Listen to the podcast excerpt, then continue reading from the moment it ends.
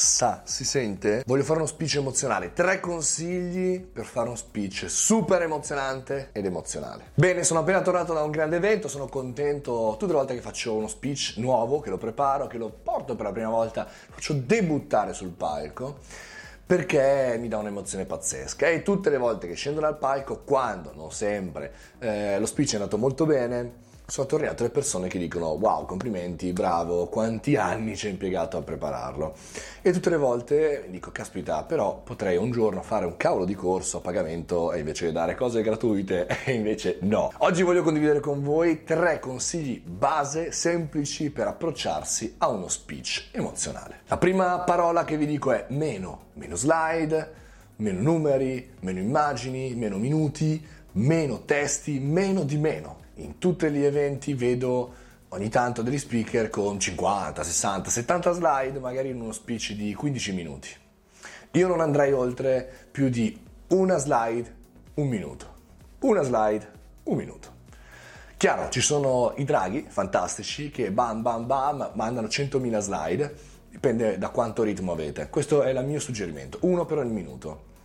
Ma all'interno di quella slide non ci sono tabelle, non ci sono testi, non ci sono numeri pazzeschi, non ci sono articoli scritti in 8 pixel, ma ci sono magari immagini, o un titolo, o un link, se volete far sì che gli altri approfondiscano. Ci sono tanti negli eventi che fanno le fotografie agli slide, per cui potranno vedere e potranno approfondire dopo. Il momento di approfondimento è dopo. Il secondo consiglio che vi do è: vivi il pubblico. Sembrerà strano, ma la maggior parte degli speaker non guarda mai il pubblico, guarda sempre, come potete vedere qui, oppure qua, regia mi alzate, ma caspita, ma guarda qua, caspita. Vivi il pubblico, sorridi, guarda le persone, ascolta quello che ti dicono. Molte volte, in quei 15 minuti, puoi avere la dritta, l'informazione, la direzione giusta, la modifica del tuo speech solamente guardando la prima fila, la seconda fila, la terza fila, le persone che riesci a vedere. Chiaro, se stai facendo un evento davanti a 50.000 persone, a 10.000 persone, fai fatica da vedere tutti, però fai un evento piccolo da 500, 600 persone, puoi vedere quasi tutte le file. Puoi riconoscere più o meno i volti, chi ride, chi sorride, chi è arrabbiato, chi non ha tempo, e soprattutto fai vivere le pause. Dai un messaggio, aspetti la reazione, continui con il messaggio. Non è una corsa a chi finisce prima la slide o a chi finisce prima la presentazione, ma è un dialogo, vivi con il pubblico. Il terzo consiglio che do è quello più semplice.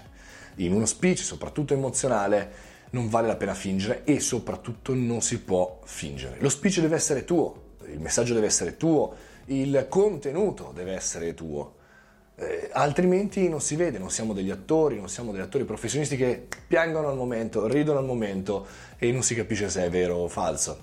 Quando siamo su un palco dobbiamo trasmettere il nostro messaggio. È vero soprattutto che quando ci sono tante persone non tutti saranno d'accordo con te, non tutti saranno rapiti dal messaggio che gli stai dando, non tutti vorranno ascoltarti, saranno interessati, però se tu hai il tuo pubblico, le persone che riesci ad emozionare, soprattutto nei primi minuti, ti seguiranno fino alla fine, soprattutto e solo se la storia sia vera.